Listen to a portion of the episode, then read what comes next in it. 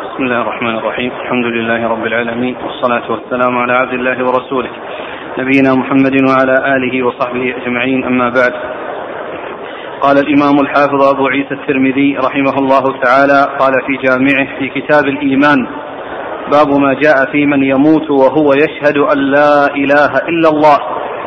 قال حدثنا قتيبة قال حدثنا الليث عن ابن عجلان عن محمد بن يحيى بن حبان عن ابن محيريز عن الصنابحي عن عبادة بن الصامت رضي الله عنه أنه قال دخلت عليه وهو في الموت فبكيت فقال مهلا لم تبكي؟ فوالله لئن استشهدت لأشهدن لك ولئن شفعت لأشفعن لك ولئن استطعت لأنفعنك. ثم قال والله ما من حديث سمعته من رسول الله صلى الله عليه وعلى آله وسلم لكم فيه خير إلا حدثتكموه إلا حديثا واحدا وسوف أحدثكموه اليوم وقد أحيط بنفسي سمعت رسول الله صلى الله عليه وعلى آله وسلم يقول من شهد أن لا إله إلا الله وأن محمدا رسول الله حرم الله عليه النار قال وفي الباب عن أبي بكر وعمر وعثمان وعلي وطلحة وجابر وابن عمر وزيد بن خالد. قال سمعت ابن أبي عمر يقول سمعت ابن عيينة يقول محمد بن عجلان كان ثقة مأمونا في الحديث. قال أبو عيسى هذا حديث حسن صحيح غريب من هذا الوجه. والصنابحي هو عبد الرحمن بن عسيلة أبو عبد الله. وقد روي عن الزهري أنه سئل عن قول النبي صلى الله عليه وسلم من قال لا إله إلا الله دخل الجنة. فقال إنما كان هذا في أول الإسلام قبل نزول الفرائض والأمر والنهي. قال أبو عيسى ووجه هذا الحديث عند بعض أهل العلم أن أهل التوحيد سيدخلون الجنة وإن عذبوا بالنار بذنوبهم فإنهم لا يخلدون في النار. وقد روي عن عبد الله بن مسعود وأبي ذر وعمران بن حصين وجابر بن عبد الله وابن عباس وأبي سعيد الخدري وأنس بن مالك رضي الله عنهم أجمعين عن النبي صلى الله عليه وعلى آله وسلم أنه قال سيخرج قوم من النار من أهل التوحيد ويدخلون الجنة. هكذا روي عن سعيد بن جبير وإبراهيم النخعي وغير واحد من التابعين. وقد روي من غير وجه عن أبي هريرة عن النبي صلى الله عليه وسلم في تفسير هذه الآية وربما يود الذين كفروا لو كانوا مسلمين قالوا إذا أخرج أهل التوحيد من النار وادخل وأدخلوا الجنة ود الذين كفروا لو كانوا مسلمين. بسم الله الرحمن الرحيم، الحمد لله رب العالمين وصلى الله وسلم وبارك على عبده ورسوله نبينا محمد وعلى آله وأصحابه أجمعين. أما بعد فيقول الإمام أبو عيسى الترمذي رحمه الله في جامعه باب ما جاء في من مات ويشهد أن لا إله إلا الله وأن محمد رسول الله صلى الله عليه وسلم. وأورد في حديث عبادة بن الصامت رضي الله تعالى عنه أن الصنابحي دخل عليه وهو في الموت فبكى الصنابحي وقال لماذا تبكي؟ لئن آه لئن لئن استشهدت لأشهدن لك ولئن ولئن شفعت لا ولئن شفعت. شفعت لأشفعن لك. ولئن استطعت لأنفعنك ولئن استطعت لأنفعنك يعني الصنابحي جاء إليه وهو في مرض الموت وحدثه بهذا الحديث الذي ذكره. وكان يعني في أول الأمر حصل منه أنه بكى ولعل البكاء كما هو معلوم. لما يحصل من فقد آه، الصحابة من من الخسارة ومن الضرر يعني على الناس لأنهم لأن أصحاب الرسول صلى الله عليه وسلم الذين آه، تحملوا الكتاب والسنة عنه فإنهم إذا فقدوا يحصل فقدهم آه، خسارة كبيرة. وهكذا أهل العلم إذا إذا فقدوا فإنه يفقد بفقدهم علمهم ويذهب علمهم يعني معهم كما جاء في الحديث إن الله يقبض العلم انتزاعا ينتزعه من قلوب الرجال ولكن يقبض العلم بموت العلماء. ولكن يقبض العلم بموت العلماء.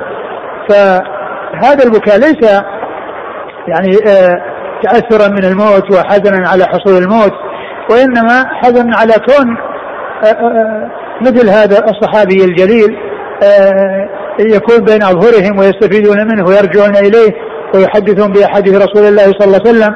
ثم يذهب عنهم ويموت. فإن هذا نقص كبير يكون على المسلمين ومن أجل هذا حصل البكاء. و آه ثم إنه قال إنه آه آه ما من شيء عنده عن رسول الله صلى الله عليه وسلم إلا وقد حدثهم فيه. إلا حديث واحد وسيحدثهم به لأنه أحيط بنفسه بنفسه يعني أنه أحاط به الموت وأنه سيموت وأراد أن يبلغه وأراد أن يبلغ هذا الحديث.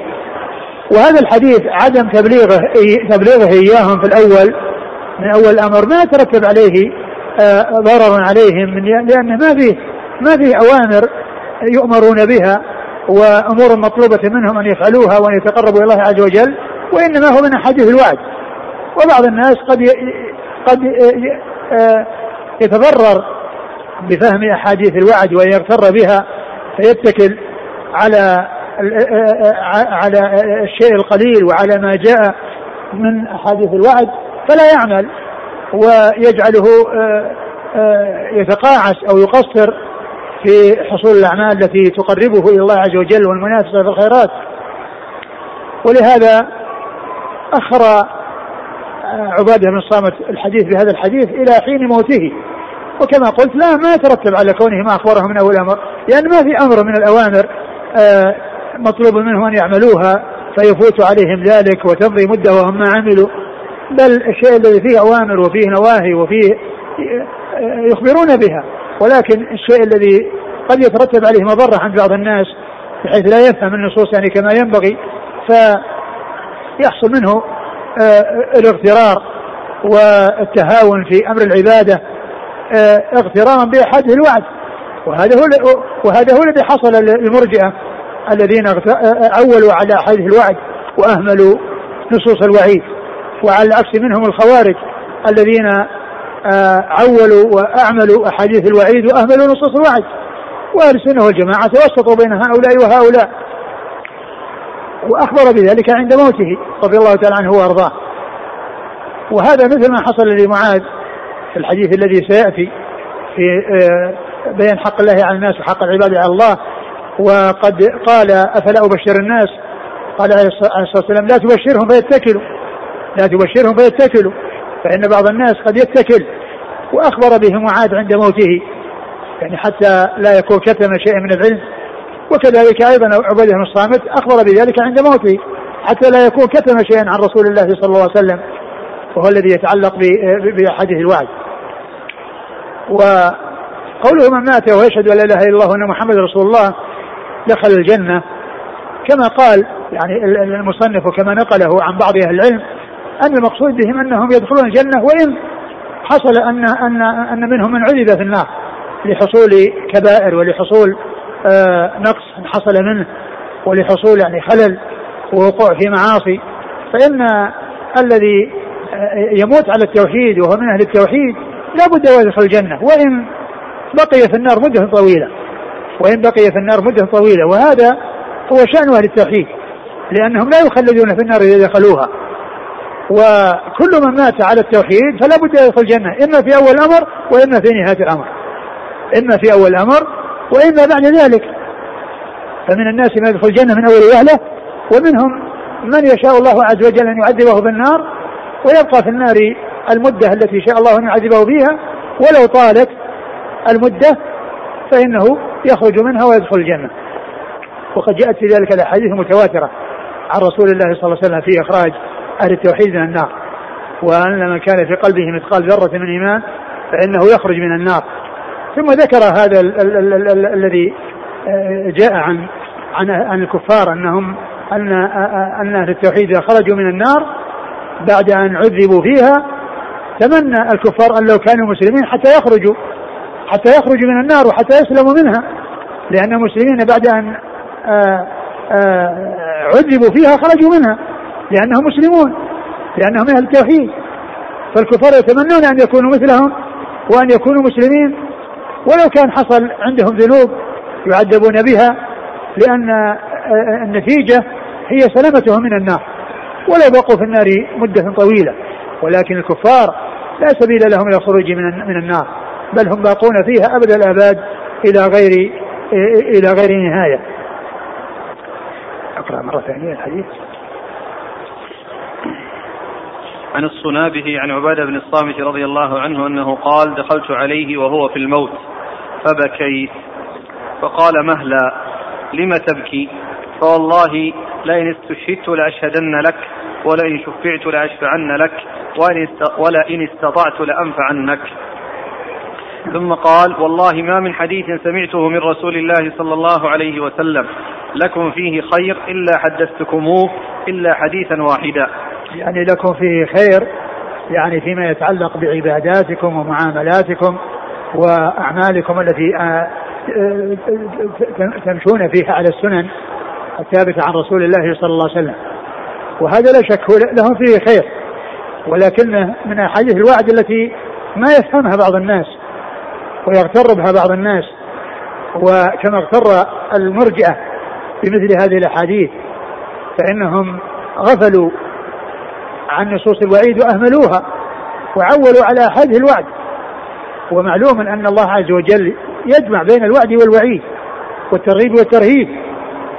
فكما أنه غفور رحيم فهو شديد العقاب.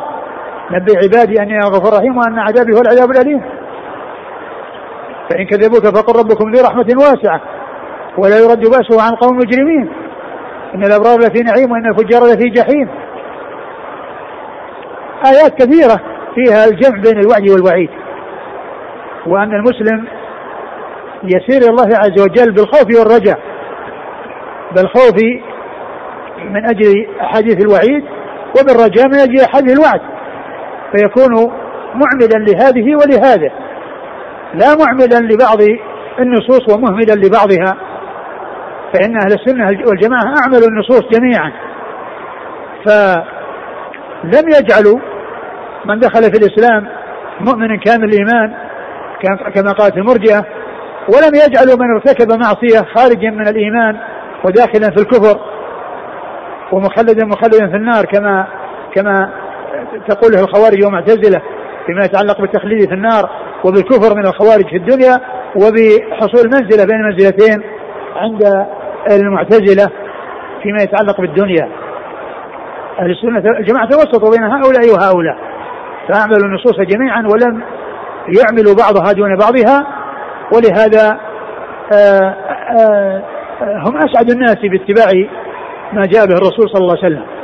وأما أولئك فإنهم منحرفون عن الصراط المستقيم لأنهم أخذوا وتركوا آمنوا ببعض ولم يؤمنوا بالبعض أعملوا البعض وتركوا البعض الآخر فصار عندهم الانحراف عن الجادة وعن الهداية للصراط المستقيم. نعم مش بعده؟ والله ما من حديث سمعته من رسول الله صلى الله عليه وسلم لكم فيه خير إلا حدثتكموه إلا حديثا واحدا وسوف أحدثكموه اليوم وقد أحيط بنفسي.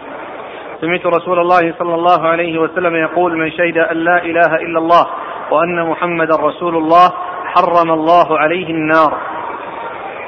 من شهد لا إله إلا الله وأن محمد رسول الله حرم الله عليه النار. يعني أنه يدخل الجنة وإذا آه وإذا آه يعني آه دخلها فإنه لا يخلد فيها. والتحريم يعني بالنسبة بالنسبة لأهل التوحيد تحريم النار إما تحريم من الأصل عدم الدخول فلا يدخلونها أصلا وهم ليدخلوا الجنة من أول وهلة أو حرم عليه الخلود في النار إذا دخلها. إذا دخلها ومن أهل التوحيد ويشهد لا إله إلا الله وأن محمد رسول الله فإنه لا يخلد فيها وإنما يخرج منها. فيكون تحريم النار عليه هو تحريم الخلود. تحريم الخلود لأن كل مسلم لا يدخل لا يخلد في النار. ولكن من المسلمين من يدخل الجنة من أول وهلة فهذا حرمت عليه النار أصلا ولا يحصل له إلا المرور على الصراط. ومن دخلها من أهل التوحيد فإنه يخرج منها ويكون التحريم إنما هو تحريم الخلود. وكذلك إذا قيل دخل الجنة يعني ما دخلها من أول وهلة أو دخلها بعد مدة بعد أن ينقى ويطهر ويعذب على قدر الجرم هذا إذا لم يشاء الله أن يعفو عنه. وأما إن شاء أن يعفو عنه ويتجاوز عنه فإنه لا يدخل النار ويدخل الجنة آه، آه، من أول وهلة. ولهذا سبق أن مر بنا في الحديث مر على الصراط وأن النبي يقول اللهم سلم سلم. وهذه شفاعة لمن استحق النار لا يدخلها بمعنى أنه يتجاوزها وهو مستحق لدخولها. ومن استحقها ودخلها وهو من أهل التوحيد فإنه لا بد أن يخرج منها. نعم. قال بعده وفي الباب ثم قال سمعت ابن أبي عمر يقول سمعت ابن عيين يقول محمد عجلان كان ثقة مأمون نعم هذه بيان يثنى على ابن عجلان. نعم. قال وروي عن الزهري أنه سئل عن قول النبي صلى الله عليه وسلم من قال لا إله إلا الله دخل الجنة فقال إنما كان هذا في أول الإسلام قبل نزول الفرائض والأمر والنهي. أو كان أيضا بعد ذلك أنه ما تمكن ما تمكن لأنه قال لا إله إلا الله ولم يتمكن من العلم ومات مثل ما حصل لليهودي الذي زاره الرسول صلى الله عليه وسلم وهو في مرض موته وقال له قل لا إله إلا الله وعرض عليه آه، آه، الشهادة آه، لله بالوحدانية ولمحمد صلى الله عليه وسلم بالرسالة فنظر إلى أبيه وكان أبوه عنده فقال له أطعب القاسم فشهد أن لا إله إلا الله ومات. يعني دخل في الإسلام ومات فقال الحمد لله الذي أنقذه من النار. الحمد لله الذي أنجاه من النار. يعني معناه أنه إما أنه كان يعني قبل أن تشرع الشرائع أو أنه آه، كان في آه، نهاية أمره وأنه ما تمكن من العمل. أو أن المقصود من ذلك شيء لا إله إلا الله خالصا من قلبه. ومعلوم الذي يكون خالصا من قلبه يظهر ذلك على على جوارحه ويكون أيضا متمكن الإيمان من قلبه فإنه يسلم من آه، الدخول في النار إما من أول وهلة أو من الخلود فيها إن دخلها. نعم. قال أبو عيسى وجه هذا عند بعض أهل العلم أن أهل التوحيد سيدخلون الجنة وإن عذبوا بالنار بذنوبهم فإنهم لا يخلدون, لا يخلدون في النار نعم. وقد روي عن عبد الله بن مسعود وأبي ذر وعمران بن حسين وجابر وابن عباس وأبي سعيد وأنس أن النبي صلى الله عليه وسلم قال سيخرج قوم من النار من أهل التوحيد ويدخلون الجنة. نعم ولا حديث ذلك متواتر عن رسول الله صلى الله عليه وسلم. وقد خروج, خروج أهل الكبائر من النار بدخولهم الجنة هذه حديث متواتر وقد روي من غير وجه عن أبي هريرة عن النبي صلى الله عليه وسلم في تفسير هذه الآية ربما يود الذين كفروا لو كانوا مسلمين قالوا إذا أخرج أهل التوحيد من النار وأدخلوا الجنة ود الذين كفروا لو كانوا مسلمين. نعم لأنهم إذا رأوهم عذبوا ونالهم عذاب النار ولكن لكونهم مسلمين أخرجوا من النار ودوا أن كانوا مسلمين حتى يخرجوا. ومن المعلوم أنهم لا يخرجون منها. كما قال الله عز وجل يريدون أن يخرجوا من النار وما هم بخارجين منها. قال حدثنا قتيبة. قتيبة بن سعيد ثقة أخرج له أصحابه في الستة. عن الليث. الليث بن سعد المصري هو ثقة أخرج أصحابه في الستة. عن ابن عجلان. هو صدوق أخرجه البخاري تعليقا ومسلم وأصحاب السنن. عن محمد بن يحيى بن حبان. وهو ثقة أخرج أصحاب في الستة. عن ابن محيريز وهو عبد الله بن محيريز ثقة أخرج له أصحاب الكتب. نعم. عن الصنابحي. الصنابحي عبد الرحمن بن عسيرة ثقة أخرج له أصحاب الكتب. نعم. نعم. عن عبادة بن الصامت. وعبادة بن الصامت رضي الله عنه أخرج حديثه أصحاب الكتب الستة وعبد وعبد الرحمن الصنابحي هذا عبد الرحمن بن عسيلة هو من من, من كبار التابعين وكان قدم من اليمن إلى رسول الله صلى الله عليه وسلم فلما كان في الجحفة جاء قوم من المدينة فقالوا إن الرسول صلى الله عليه وسلم توفي.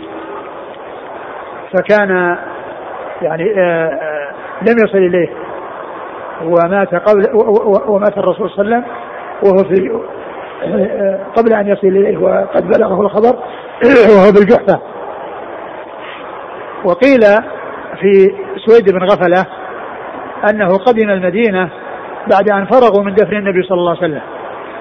ولهذا قالوا كاد أن يكون صحابيا. كاد أن يكون صحابيا. ما بينه وبين الصحبة شيء. وذكر الحافظ بن حجر في ترجمة في ذكر في, في الإصابة في تعريف الصحابي أن أبا ذؤيب الهذلي الشاعر جاء إلى المدينة بعدما توفي الرسول صلى الله عليه وسلم وقبل أن يدفن. فرأى رسول الله صلى الله عليه وسلم بعد موته. قالوا هل يكون صحابيا أو لا يكون صحابيا؟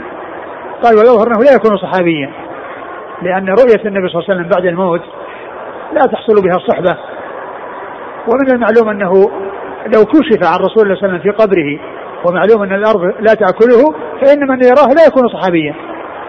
فإذا كما قال الحافظ بن حجر أن هذا أن هذا الشاعر الذي رأى النبي صلى الله عليه وسلم بعد موته إن صح فإنه لا يعتبر صحابيا لأن الصحبة إنما تكون في حياته صلى الله عليه وسلم وصحبته في حياته. أما رؤيته بعد موته فإنه لا يكون صحابيا بذلك. نعم. قال في الباب عن أبي بكر. أبو بكر الصديق رضي الله عنه عبد الله بن عبد الله بن عثمان وهو خليفة رسول الله صلى الله عليه وسلم وخير أصحابه وأفضلهم وفضائله جمه ومناقبه كثيرة وحديثه عند أصحاب الكتب الستة. وعمر. وعمر الخطاب رضي الله عنه ثاني الخلفاء الراشدين الهاديين المهديين وهو أول من لقب بأمير المؤمنين لأن الذي لأن أبا بكر يقال خليفة رسول الله وعمر خليفة خليفة رسول الله. وعثمان خليفة خليفة خليفة رسول الله. فأبو بكر هو الذي ظفر بهذا اللقب وهو خليفة رسول الله. وأما غيره فتكثر الإضافات. فلهذا آه، لقب عمر رضي الله عنه وكذلك من بعده بأمير المؤمنين فصار أول من لقب بهذا اللقب عمر رضي الله عنه. وهو صاحب المناقب الجنة والفضائل الكثيرة وحديثه عند أصحاب الكتب الستة. وعثمان وعثمان بن عفان بن نورين رضي الله تعالى عنه آه، آه، ثالث الخلفاء الراشدين الهادي المهديين صاحب المناقب الجمة والفضائل الكثيرة وحديثه عند أصحاب الكتب الستة. وعلي وعلي رضي الله عنه أمير المؤمنين ورابع الخلفاء الراشدين الهادي المهديين صاحب المناقب الجمة والفضائل الكثيرة وحديثه عند أصحاب الكتب الستة. وطلحة طلحة بن الزبير طلحة طلحة بن طلحة بن عبيد الله وهو أحد عشر مبشرين بالجنة وحديثه عند أصحاب الكتب الستة. وجابر وجابر بن عبد الله رضي الله تعالى عنهما أحد المكثرين من حديث الرسول صلى الله عليه وسلم. وابن عمر هو أحد العبادلة من الصحابة هو أحد المكثرين من حديث رسول الله صلى الله عليه وسلم. وزيد بن خالد زيد بن خالد الجهني أخرج حديث أصحابه في الستة. قال سمعت ابن أبي عمر ابن أبي عمر محمد بن يحيى بن أبي عمر العدني وهو صدوق أخرجه مسلم والترمذي والنسائي وابن ماجه. وابن ماجه. يقول عن ابن عيينة. ابن عيينة هو سفيان بن عيينة المكي ثقة أخرج أصحابه في الستة. يقول محمد بن عجلان كان ثقة مأمونا في الحديث. نعم. قال وقد روي عن الزهري. الزهري محمد بن مسلم بن عبيد الله بن شهاب الزهري ثقة فقيه أخرج أصحابه في الستة. وقد روي عن عبد الله بن مسعود. عبد الله بن مسعود الهذلي أخرج حديث أصحاب الكتب الستة. وأبي ذر وجندب بن جنادة أخرج أصحاب الكتب الستة. وعمران بن حصين أخرج أصحاب الكتب الستة.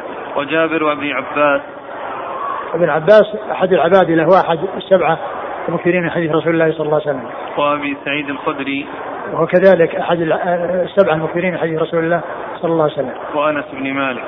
خادم رسول الله صلى الله عليه وسلم وأحد السبعة المكثرين من حديثه. قد روي من غير وجه عن أبي هريرة. أبو هريرة عبد الرحمن بن صخر الدوسي رضي الله عنه أكثر الصحابة حديثا. هنا في قوله آه، عن الصنابه عن عبادة بن الصامت أنه قال دخلت عليه. نعم يعني أنه آه، يعني أخبر بأنه آه، دخل عليه وأنه حدثه بحديث قال فيه كذا وكذا. دخلت عليه يعني الصنابحي حدث بحديث عنه وقال دخلت عليه وهو كذا وكذا فقال كذا وكذا.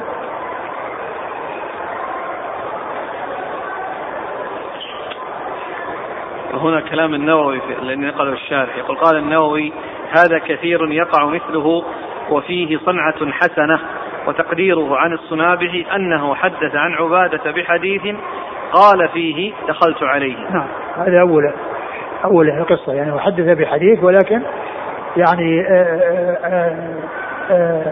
بداية الأمر أنه دخل عليه.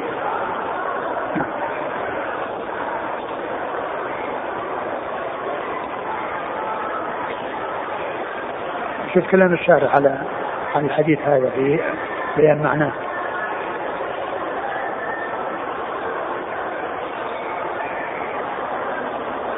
في بيان معناه؟ توجيه توجيه. توجيه يعني كون كون في ما في إلا ذكر الشهادتين وليس في ذكر الأعمال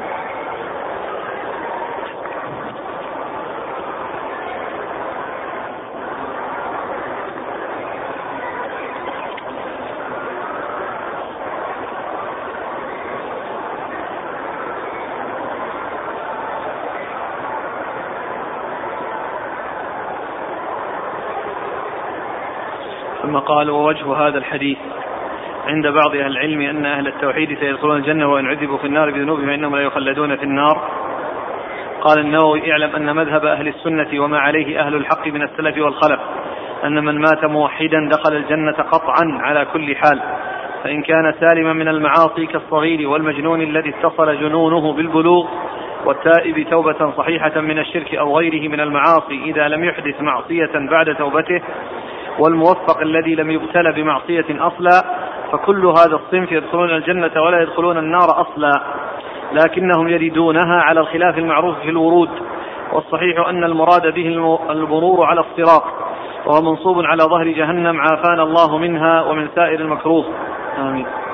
وأما من كانت له معصية كبيرة ومات من غير توبة فهو في مشيئة الله تعالى. فإن شاء عفى عنه وأدخله الجنة أولا وجعله كالقسم الأول وإن شاء عذبه بالقدر الذي يريده سبحانه ثم يدخله الجنة فلا يخلد في النار أحد مات على التوحيد ولو عمل من المعاصي ما عمل. كما أنه لا يدخل الجنة أحد مات على الكفر ولو عمل من أعمال البر ما عمل. هذا مختصر جامع لمذهب أهل الحق في هذه المسألة. وقد تظاهرت أدلة الكتاب والسنة وإجماع من يعتد به على هذه القاعدة. وتواترت بذلك نصوص تحصل هل أه؟ يحصل وتحصل تحصل العلم القطعي. أو يحصل العلم القطعي. يحصل العلم تحصل العلم تحصل العلم القطعي تحصل العلم القطعي. أي نعم. فإذا تقررت هذه القاعدة حمل عليها جميع ما ورد من أحاديث الباب وغيره. فإذا ورد حديث في ظاهره مخالفة لها وجب تأويله عليها ليجمع بين نصوص الشرع. انتهى. لا فيه كلام ناس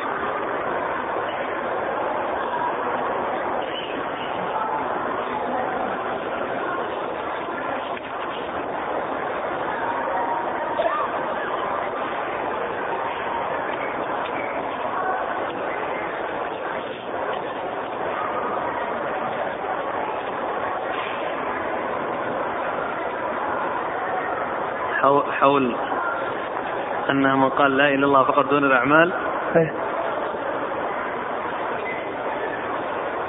لما قال لما جاء عند قال فقال قول الزهري إنما كان هذا هو الإسلام قبل نزول الفرائض والأمر والنهي.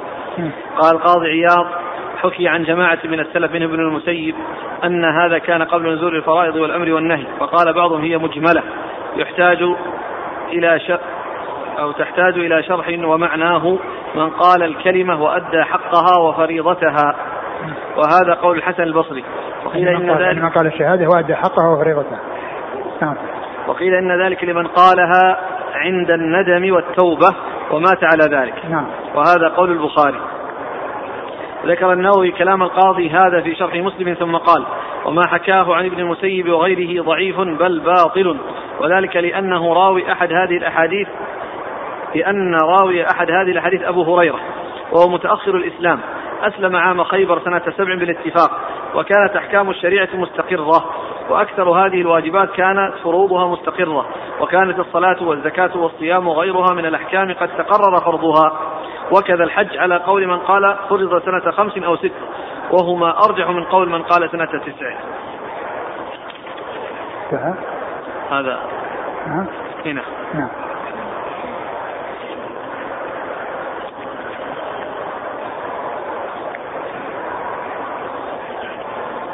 قال حدثنا سويد بن نصر قال أخبرنا عبد الله عن ليث بن سعد قال حدثني عامر بن يحيى عن أبي عبد الرحمن المعافري ثم الحبلي قال سمعت عبد الله بن عمرو بن العاص رضي الله عنهما يقول قال رسول الله صلى الله عليه وسلم إن الله سيخلص رجلا من أمتي على رؤوس الخلائق يوم القيامة فينشر عليه تسعة وتسعين سجلا كل سجل مثل مد البصر ثم يقول أتنكر من هذا شيئا؟ أظلمك كتبك الحافظون؟ فيقول لا يا ربي. فيقول أفلك عذر؟ فيقول لا يا ربي. فيقول بلى. إن لك عندنا حسنة فإنه لا ظلم عليك اليوم. فتخرج بطاقة فيها أشهد أن لا إله إلا الله وأشهد أن محمدا عبده ورسوله. فيقول أو فتخرج.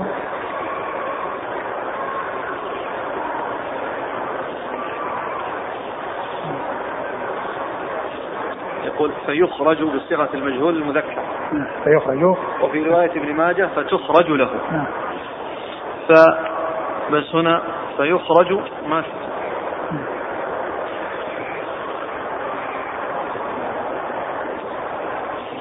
فتخرج بطاقة. نعم. فتخرج بطاقة فيها أشهد أن لا إله إلا الله وأشهد أن محمدا عبده ورسوله. فيقول احضر وزنك. فيقول احضر. احضر وزنك.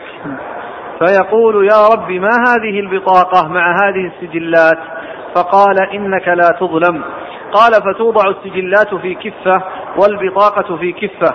فطاشت السجلات وثقلت البطاقة فلا يثقل مع اسم الله شيء. قال أبو عيسى هذا حديث حسن غريب.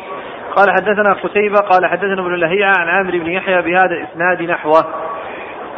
ثم عيسى حديث حديث البطاقة والسجلات. وفيه أن هذه البطاقة التي فيها شهادة لا إله إلا الله وأن محمد رسول الله راجحت بالسجلات التي كتب فيها سيئاته التي عملها وهي تسعة وتسعون سجلا. وكل سجل يعني مسافته طويلة. ف يعني فيقول ما ما يعني ما ما تصنع هذه البطاقة مع السجلات. فيقال احضر وزنك فيقال ما ما يعني ما شأن هذه البطاقة مع هذه السجلات؟ يعني انت في شيء أمام هذه السجلات. فيقال إنك لا تظلم. فتثقل البطاقة وتطيش السجلات. يعني بمعنى أنها تخف وترتفع ولا يدخل مع اسم الله شيء. وهذا فيه بيان أيضا بيان ان أن الأعمال توزن وان وأن صحائف الأعمال توزن أيضا. لأن لأن هذا فيه سجلات وفي بطاقة فيها شهاده لا إله إلا محمد رسول الله عليه الصلاة والسلام. ف ووزن الأعمال هو لإظهار عدل الله عز وجل.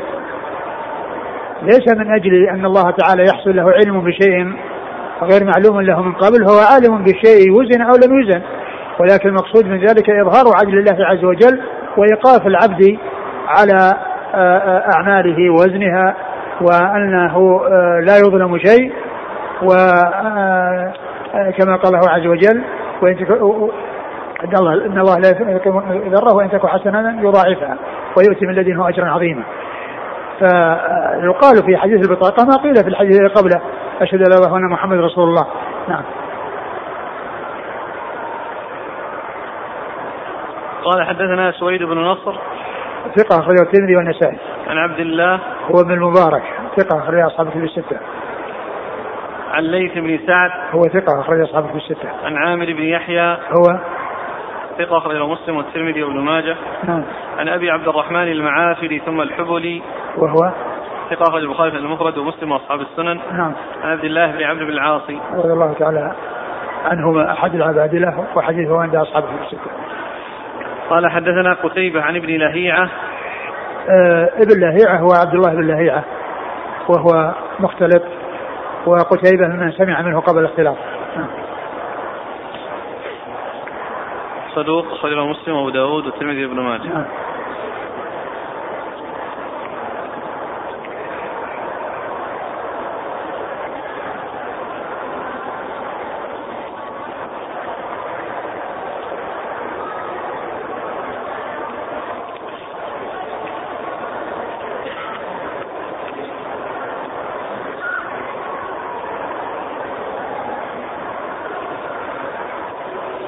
قال رحمه الله تعالى باب ما جاء في افتراق هذه الأمة.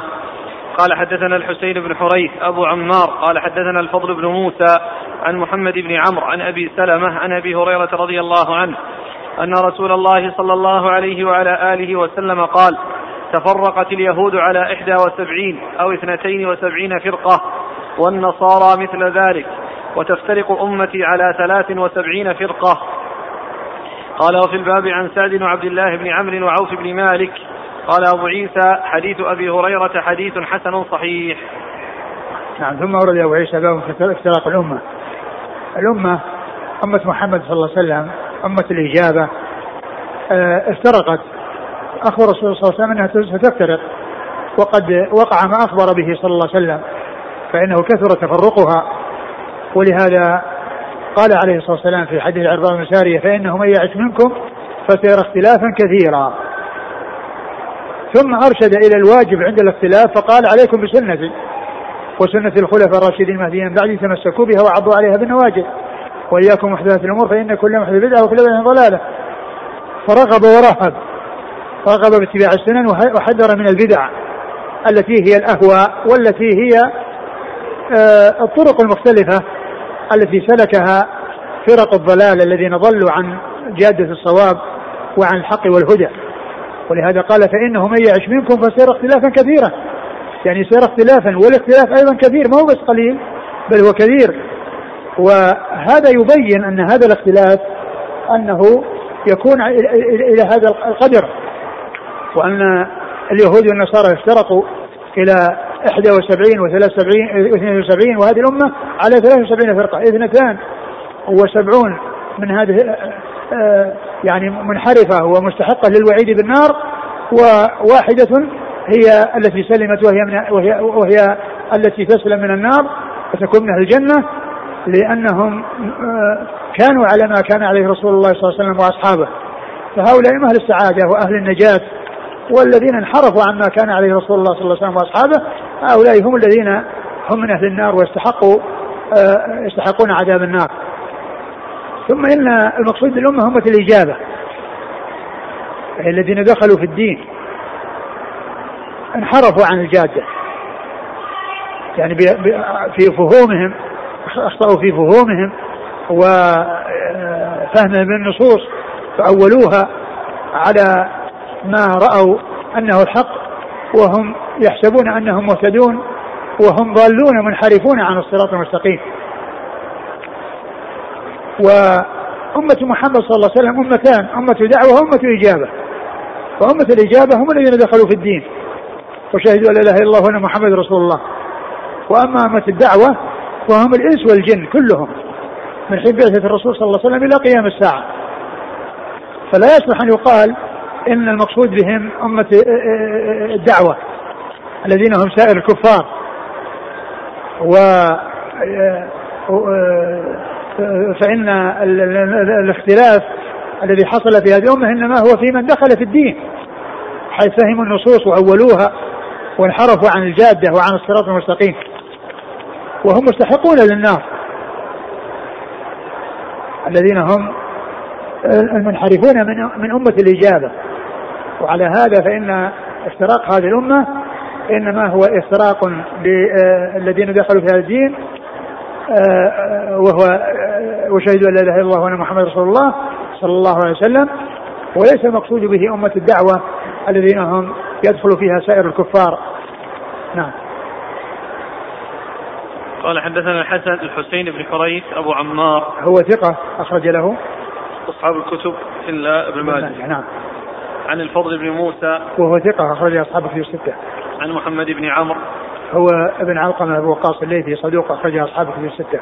عن أبي سلمة ابن عبد الرحمن بن عوف ثقة أخرج أصحابه في الستة. عن أبي هريرة. عبد الرحمن بن صخر الدوسي رضي الله عنه نعم. وفي الباب عن سعد سعد بن أبي وقاص أحد العشره المبشرين بالجنة وحديثه أخرجه اصحابه في الستة. وعبد الله بن عمرو وعوف بن مالك. عوف بن مالك أخرجه اصحابه في الستة. قال حدثنا محمود بن غيلان قال حدثنا أبو داود الحفري عن سفيان الثوري عن عبد الرحمن بن زياد الإفريقي عن عبد الله بن يزيد عن عبد الله بن عمرو رضي الله عنهما أنه قال قال رسول الله صلى الله عليه وعلى آله وسلم ليأتين على أمتي ما أتى على بني إسرائيل حذو النعل بالنعل. حتى إن كان منهم من أتى أمه علانية لكان في أمتي من يصنع ذلك. وإن بني إسرائيل تفرقت على ثنتين وسبعين ملة وتفترق أمتي على ثلاث وسبعين ملة كلهم في النار إلا ملة واحدة. قالوا ومن هي يا رسول الله؟ قال ما أنا عليه وأصحابي. قال أبو عيسى هذا حديث مفسر أو مفسر غريب. لا نعرفه مثل هذا إلا من هذا الوجه. ثم أورد أبو عيسى هذا الحديث عن عن عبد الله بن عمرو. عبد الله بن عمرو العاص رضي الله تعالى عنهما أنه قال ليأتين على أمتي ما أتى على بني إسرائيل حدو النعل بالنعل. يعني أنهم يعني يسيرون على منوالهم وعلى طريقتهم ويأتون الأشياء التي يأتونها. حذو النعل بالنعل يعني آه قيل أن المقصود به أن ان ان, أن يكون في مطابقة. لأن الحذاء عندما يحذي عندما يعني يقصص عندما يقص الجلد ليكون نعلا ويكون طبقات وطبقة يركب بعضها فوق بعض فتكون متماثلة. يعني كل طبقة مماثلة للطبقة الأخرى. ثم يعمل الحرز يعني بين هذه الطبقات حتى يظهر يظهر النعل من عدة طبقات من من الجلد. ولكن بعدما يقص على مقدار الرجل على مقدار الرجل فهذه الطبقات المتعددة متماثلة. وهذا مثل ما جاء في الحديث تتبعون سنة من قال حذو القدة بالقدة حتى لو دخل جحر رب لدخلتموه حذو القدة بالقدة حتى لو دخلوا جحر رب لدخلتموه حذو النعل بالنعل هو مثل قوله حذو القدة بقدة حتى لو دخلوا جحر رب لدخلتموه يعني معناه أنهم يفعلون مثل ما يفعل أهل الكتاب. وش بعده؟ حتى إن كان منهم من أتى أمه علانية لكان في أمتي من يصنع ذلك. يعني حتى لو كان منهم من أتى أمه علانية فإنه يكون في أمته من يكون كذلك. يعني كما كما جاء في هذا الحديث وكما في قوله سنة ما كان قبلكم حجر القدة بقدة حتى لو دخلوا جهنم من يقدمون نعم. وفي آخره كلها في النار إلا واحدة. قيل من هي يا رسول الله؟ قال ما أنا عليه وأصحابي وهذا فيه تفسير للجماعة أو الفرقة الناجية التي آه، آه، هي فرقة واحدة من 73 فرقة وهم الذين كانوا على ما كان عليه رسول الله صلى الله عليه وسلم وأصحابه.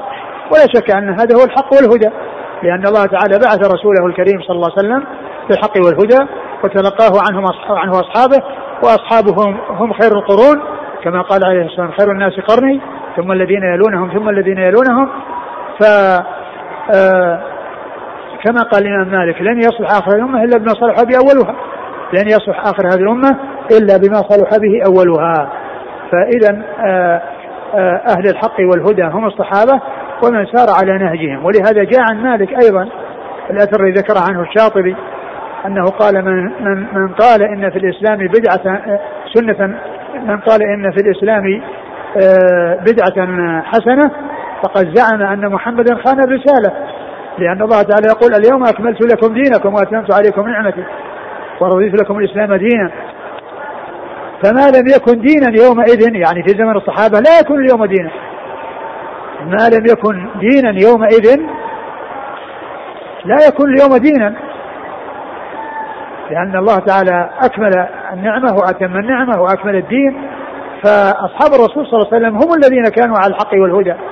ومن وفقه الله عز وجل من بعدهم هو الذي يسير على منوالهم.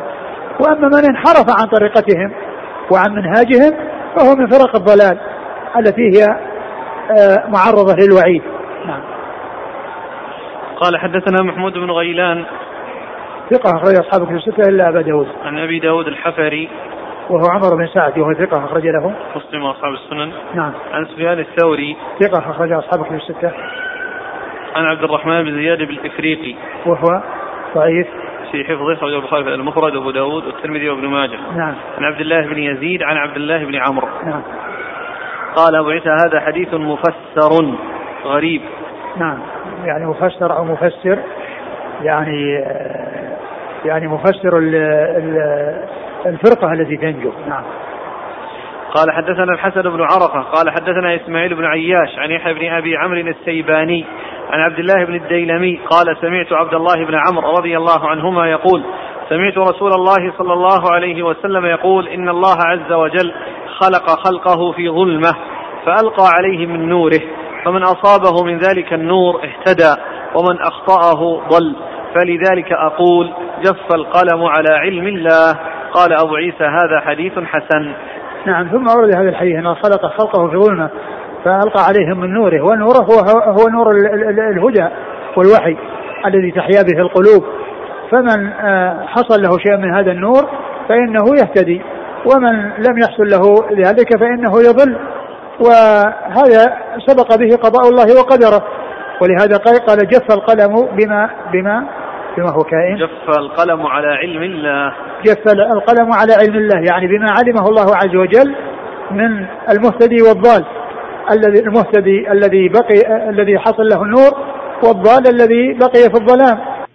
لم يحصل الهدى ولم يحصل له النور. ومن المعلوم أن الكتاب كتاب الله عز وجل سماه الله نورا. قال فآمنوا بالله ورسوله والنور الذي أنزلنا. ومن المعلوم أن الكتاب والسنة كلها نور. وقد أنزلها الله على رسوله صلى الله عليه وسلم. الكتاب وحي والسنة وحي وكلها نور. نور يعني يضيء الطريق نور معنوي. هو نور معنوي يضيء الطريق إلى الله عز وجل. نعم.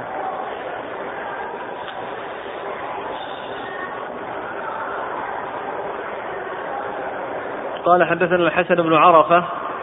هو صدوق. أخرجه الترمذي والنسائي في عمل اليوم والليلة وابن ماجه. نعم. عن إسماعيل بن وهذا هو الذي وهذا هو الذي ذكر الحافظ المزي في ترجمته أن له عشرة من البنين سمى أنه سمى عشرة من أولاده بأسماء العشرة المبشرين بالجنة. سمى عشرة من أولاده بأسماء العشرة المبشرين بالجنة. ومثله ابن دقيق العيد. فإنه أيضا ذكر في ترجمته أنه سمى عشرة من أولاده بأسماء العشرة المبشرين بالجنة. عن إسماعيل بن عياش. إسماعيل بن عياش آه، آه، آه، صدوق في رواية عن صدوق نعم نعم. عن رواية عن الشاميين مخلط في غيرهم. وهذه الرواية من رواية عن الشاميين. نعم أخرج البخاري في رفع اليدين وأصحاب السنة نعم. عن يحيى بن أبي عمرو السيباني. هو؟ ثقة غير البخاري في المفرد وأصحاب السنن نعم عن عبد الله بن الديلمي هو ثقة أخرج له أصحاب السنن نعم عن عبد الله بن عمرو نعم قال حدثنا محمود بن غيلان قال حدثنا أبو داود قال حدثنا سفيان عن أبي إسحاق عن عمرو بن ميمون عن معاذ بن جبل رضي الله عنه في أبو داود بدل أبو أحمد هل هو هذا ولا في بعض النسخ اي نعم نسخ الاخرى ابو احمد نعم. نعم قال حدثنا محمود بن غيلان قال حدثنا أبو أحمد قال حدثنا سفيان عن أبي إسحاق عن عمرو بن ميمون عن معاذ بن جبل قال قال رسول الله صلى الله عليه وسلم أتدرون ما حق الله على العباد؟ قلت الله ورسوله أعلم. قال فإن حقه عليهم أن يعبدوه ولا يشركوا به شيئا. قال أتدري ما حقه عليهم ما حقهم عليه؟ إذا فعلوا ذلك قلت الله ورسوله أعلم. قال ألا يعذبهم. هذا حديث حسن صحيح وقد روي من غير وجه عن معاذ بن جبل. ثم بين ثم أورد هذا الحديث عن معاذ بن جبل رضي الله عنه وفي بيان حق الله على العباد وحق العباد على الله. فحق الله على العباد يعبدوه ولا يشركوا به شيئا يخصونه بالعبادة. كما قال الله عز وجل وما خلقت الجن والإنس إلا ليعبدون وقال يا أيها الناس اعبدوا ربكم الذي خلقكم والذين من قبلكم لعلكم تتقون الذي جعل لكم الأرض فراشا والسماء بناء وأنزل من السماء ماء فاخرج من الثمرات رزقا لكم. فلا تجعلوا الله أندادا وأنتم تعلمون فبدأ الآية بالأمر بالعبادة وختمها بالنهي عن اتخاذ الأنداد ووسط بينها آه، بيان يعني آه، آه، الربوبيه ربوبية الله عز وجل وكونه خالقا لهم ولمن قبلهم من الأمم. وكذلك أيضا جعل السماء فوقهم والأرض تحتهم يعني يمشون عليها ويستقرون عليها وأنزل من السماء ماء أخرج به آه، آه، ثمرات فيها رزقهم وفيها معاشهم. فالذي هذا شأنه آه، هو الخالق الرازق المحيي المميت المتصرف الكون هو الذي يجب أن يفرد بالعبادة. فلهذا بدأ الآية بالأمر بالعبادة وختمها بالنهي عن اتخاذ الأنداد لأن الله عز وجل هو الذي تفرد بالخلق والإيجاد فيجب أن يفرد بالعباده وقد جاء في حديث مسعود عن النبي صلى الله عليه وسلم أنه سئل أي الذنب أعظم عند الله؟ فقال عليه الصلاة والسلام أن تجعل الله ندا وهو خلقك. أن تجعل الله ندا وهو خلق كيف يجعل الإنسان لغير الله ندا يعبده مع الله مع أن الله هو الذي خلقه وحده ولم يشاركه في خلقه أحد؟ وذلك الند هو مخلوق لله عز وجل. فكيف يعبد المخلوق مخلوقا كان عدما مثله فأوجده الله؟ وإنما العبادة يجب أن تكون للخالق وحده ولا يشرك مع الله تعالى في عبادته أحد. فحق العباد على الله أن يعبدوه ولا يشركوا به شيئا. هذا هو الذي يعني معناه أن العبادة لا بد فيها أن تكون لله وأن لا يصرف منها شيء لغير الله. يعني بأن قال يعني إنسان أنا أعبد الله ولكن أعبد معه غيره لا لابد أن تكون العبادة خالصة. فلا يعبد الله فلا تحصل عبادة الله إلا بالسلامة من عبادة غيره. أما لو عبد الله وعبد غيره فإنه مشرك والمشرك عمله مردود. والله تعالى يقول أنا أغنى الشركاء عن الشرك من عمل عملا أشرك به معي غيري تركته وشركه ثم بين حق الله حق العباد على الله إذا أدوا حقه وهو أن لا يعذبهم. لأن الله تعالى لا يظلم أحدا وقد آه، نزه نفسه عن الظلم فهو يتفضل وينعم ولا يظلم أحدا وما ربك بظلام للعبيد. وهذا الحق آه، إنما هو فضل من الله عز وجل وهو لازم بوعده سبحانه وتعالى لأن الله لا يخلف الميعاد.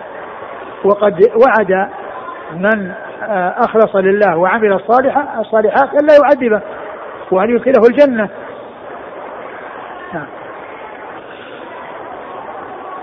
قال حدثنا محمود بن غيلان عن أبي أحمد هو الزبيري محمد بن عبد الله بن الزبير الزبيري ثقة أخرج أصحاب كتب الستة. عن سفيان هو الثوري ثقة أخرج أصحاب كتب الستة. عن أبي إسحاق هو عمرو بن عبد الله الهمداني السبيعي ثقة أخرج أصحاب كتب الستة. عن عمرو بن ميمون ثقة أخرج أصحاب كتب الستة. عن معاذ بن جبل رضي الله عنه أخرج أصحاب كتب الستة. قال حدثنا محمود بن غيلان قال حدثنا أبو داود قال أخبرنا شعبة عن حبيب بن أبي ثابت وعبد العزيز بن رفيع والأعمش. كلهم سمعوا زيد بن وهب عن أبي ذر رضي الله عنه أن رسول الله صلى الله عليه وسلم قال أتاني جبريل فبشرني فأخبرني أنه من مات لا يشرك بالله شيئا دخل الجنة. قلت وإن زنى وإن سرق؟ قال نعم. قال أبو عيسى هذا حديث حسن صحيح وفي الباب عن أبي الدرداء. وهذا الحديث عن أبي ذر فيه ان ان ان ان, أن, أن أنه بشر ان ان من مات لا يشرك بالله شيئا دخل الجنة. قال أبو ذر وين زنى وين سرق قال وين زنى وين سرق يعني معناه أن من مات على التوحيد غير مشرك فإنه يدخل الجنة. إما أن يدخلها في أول الأمر إذا تجاوز الله عنه وإما أن يدخلها بعد أن يعذب وإن زنى وإن سرق إن كان الله تجاوز عنه إذا مات من غير توبة من من من, من, من الزنا والسرقة وهذه التي دون الشرك فإن أمره الله عز وجل. إن عفى عنه فإنه يسلم من النار وإن عذبه فإنه يدخل النار ولكنه لا بد وأن يدخل الجنة. لا بد وأن يدخل الجنة إما في أول الأمر وإما في آخر الأمر. أما أن يبقى في النار فلا يبقى فيها أهل التوحيد وإنما يبقى فيها الكفار الذين لا سبيل لهم إلى الخروج منها ودخولهم الجنة. وأما من مات على التوحيد فالنار لا يخلد فيها وحرم عليه الخلود في النار ودخوله الجنة دخوله النار إن دخلها فلا بد من خروجه فيها لأن من مات على التوحيد حرم عليه خلود في النار ومآله سيكون إلى الجنة ولا بد. أعيد الحديث. قال أتاني جبريل فبشرني فأخبرني أنه من مات لا يشرك بالله شيئا دخل الجنة. قلت وإن زنى وإن سرق قال نعم. نعم لأن هذه الذنوب تحت المشيئة. إن الله لا يغفر أن يشرك به ويغفر ما دون ذلك لمن يشاء. نعم. قال حدثنا محمود بن غيلان عن أبي داود. أبو داود هو الطيالسي سليمان بن داود ثقة أخرجه الترمذي البخاري تعليقا ومسلم وأصحاب السنة. قال في المفرد. البخاري؟ الذي المفرد ومسلم وأصحاب السنة. أو البخاري تعليقا. البخاري تعليقا. نعم. عن شعبة شعبة بن الحجاج الواسطي ثقة أخرجها أصحاب في الستة. عن حبيب بن أبي ثابت. وهو ثقة أخرج أصحاب في الستة. وعبد العزيز بن رفيع. ثقة أخرج أصحاب في الستة. والأعمش. سليمان بن مهران ثقة أخرج أصحاب في الستة. عن زيد بن وهب. وهو ثقة أخرج له. أصحاب الكتب. نعم. عن أبي ذر. نعم. وفي الباب عن أبي الدرداء. وعوين رضي الله عنه أخرج له أصحاب في الستة. انتهى. كتاب العلم. نعم اقرأ قال رحمه الله تعالى كتاب العلم عن رسول الله صلى الله عليه وسلم باب إذا أراد الله بعبد, بعبد خيرا فقهه في الدين. قال حدثنا علي بن حجر قال حدثنا إسماعيل بن جعفر قال حدثني عبد الله بن سعيد بن أبي هند عن أبيه عن ابن عباس رضي الله عنهما أن رسول الله صلى الله عليه وسلم قال من يرد الله به خيرا يفقهه في الدين. وفي الباب عن عمر وأبي هريرة ومعاوية رضي الله عنهم قال هذا حديث حسن صحيح. ثم قال أبو داود أبو عيسى رحمه الله كتاب كتاب كتاب العلم. والعلم إذا أطلق في الكتاب والسنة وفي كلام العلماء من الفقهاء والمحدثين فإنه يراد به العلم الشرعي. علم الكتاب والسنة علم قال الله قال رسوله قال أصحابه الكرام رضي الله عنهم وأرضاهم. فما جاء من نصوص في كتاب الله في مدح العلم وأهله والثناء عليهم وكذلك في السنة من آه، مدح العلم وأهله والثناء عليهم فانما يراد به العلم الشرعي علم الكتاب وعلم السنة. وقد أورد أبو عيسى هذا الباب باب ما جاء من يريد الله به خيرا يفقهه في الدين. وأورد فيه هذا الحديث عن ابن عباس. عن ابن عباس أن النبي صلى الله عليه وسلم قال من يريد الله به خيرا يفقهه في الدين. وجاء وجاء في الصحيحين عن ابي عن عن معاوية بن أبي سفيان رضي الله عنه هذا الحديث. من يريد الله به خيرا يفقهه في الدين. وهذا يبين لنا أن الفقه في الدين من علامة إرادة الله الخير بالعبد. هذا الحديث فيه أن الفقه في الدين من إرادة الله عز وجل الخير بالعبد. والمراد بالفقه والفهم الذي يثمر العمل. ويكون الإنسان مستفيدا من هذا الفقه ومن هذا العلم. أما إذا حصل الفقه وحصل العلم وحصلت المخالفة وعدم العمل بالعلم فإن هذا يكون في ضرر على الإنسان. لأن من يعصي الله عز وجل عن جهل أهون ممن يعصيه عن علم. كما يقول الشاعر إذا كنت لا تدري فتلك مصيبة. وإن كنت إذا كنت لا تدري فتلك مصيبة. وإن كنت تدري فالمصيبة أعظم. ومن يعصي الله على بصيرة أعظم ممن يعصيه عن جهل وعدم معرفة.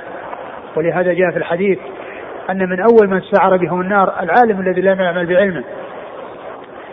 وقد جاء عن آه، سفيان بن عيينة أنه قال من فسد من علمائنا ففي شبه من اليهود.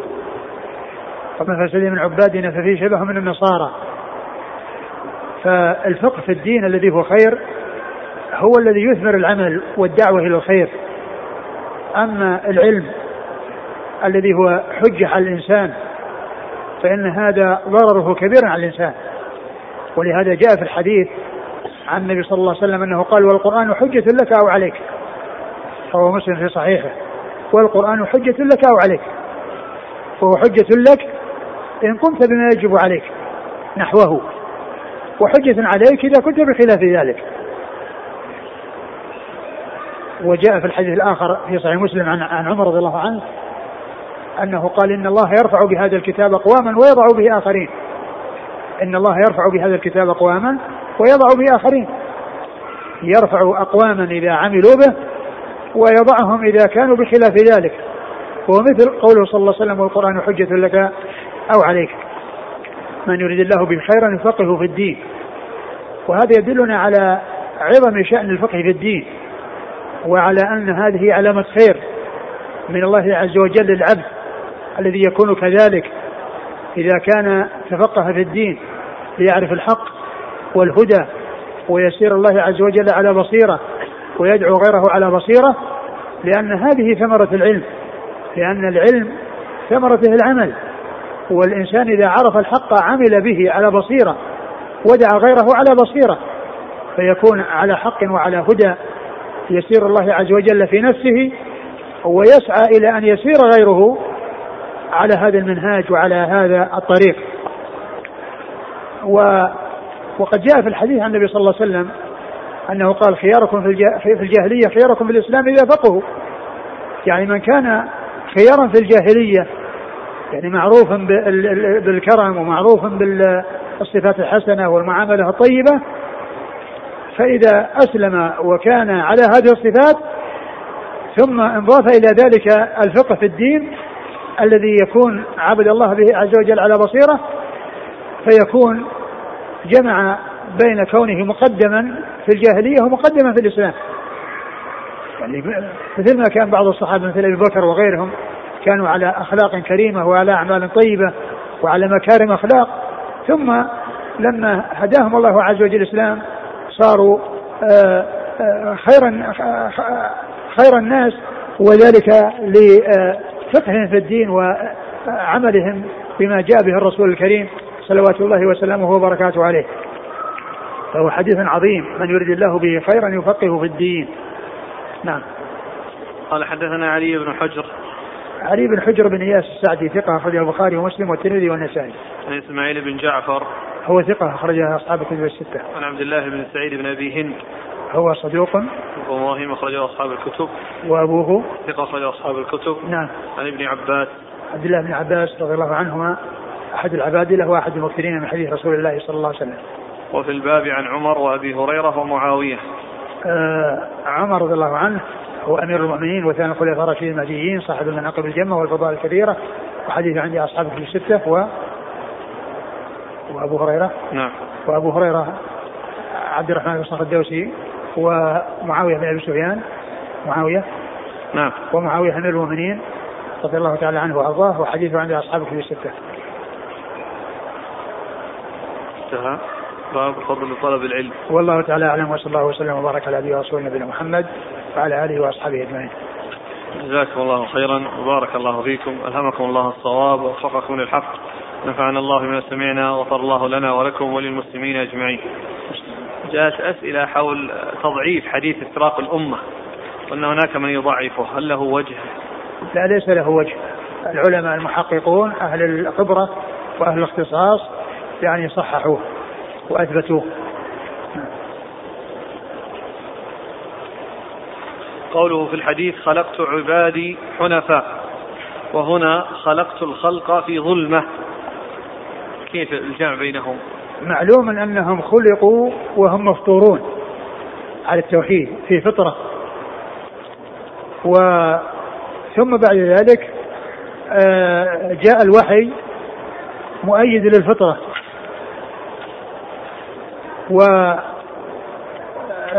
والوالدان آه، ومن يكون حول الإنسان هم الذين يصرفونه عن الفطرة.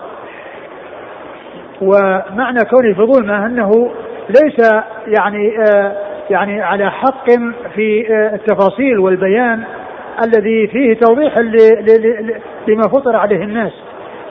مثل ما جاء في وجدك ضالا فهدى. ليس المقصود أنه كان على يعني على غير هدى وإنما كان ليس عنده هذا هذا الوحي الذي أوحاه الله إليه. قبل ذلك كان يتعبد على دين إبراهيم في حراء. ولم يكن أوحي إليه هذا الحق والهدى. فاذا الضلال المراد به كونه لم يكن آه، أوحي إليه ولم يبلغه ذلك الحق والهدى فأنزل الله عز وجل عليه ذلك وهداه. وليس المقصود بالضلال أنه يكون آه، ليس على على على حق وإنما كونه هذا الوحي الذي آه، به آه، سيره إلى الله عز وجل لم يكن موجودا من قبل. لم يكن موجودا من قبل فوجد. مثل كما قال الله عز وجل وما كنت تتلو من قبله من كتاب. وما كنت تتلو من قبله من كتاب ولا تخطه بيمينك. إذا لارتاب المبطلون. وكذلك أوحينا إليك روحا من أمرنا. ما كنت تدري ما الكتاب ولا الإيمان. يعني هذه التفاصيل التي جاءت ما كانت معلومة للنبي صلى الله عليه وسلم. وهذا هو الضلال الذي آه، أضيف إليه. يعني كونه لم يكن هذا التفاصيل وهذه هذا التوضيح لم يكن موجودا عنده من قبل فوجد له بعد ذلك.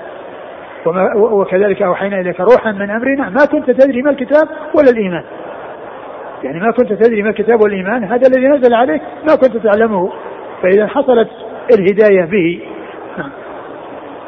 هل العدد المذكور في الحديث تسترق أمتي على 73 للتكثير أو العدد مراد؟ يعني قيل إنه مراد وقيل إنه للتكثير. ولكن كونه يعني يقول هي 73 وواحدة في في الجنة هالكون. يعني يدل على أن هذا العدد أنه آه أنهم ضالون بالفعل. نعم. جزاكم الله خيرا. سبحانك اللهم وبحمدك أشهد أن لا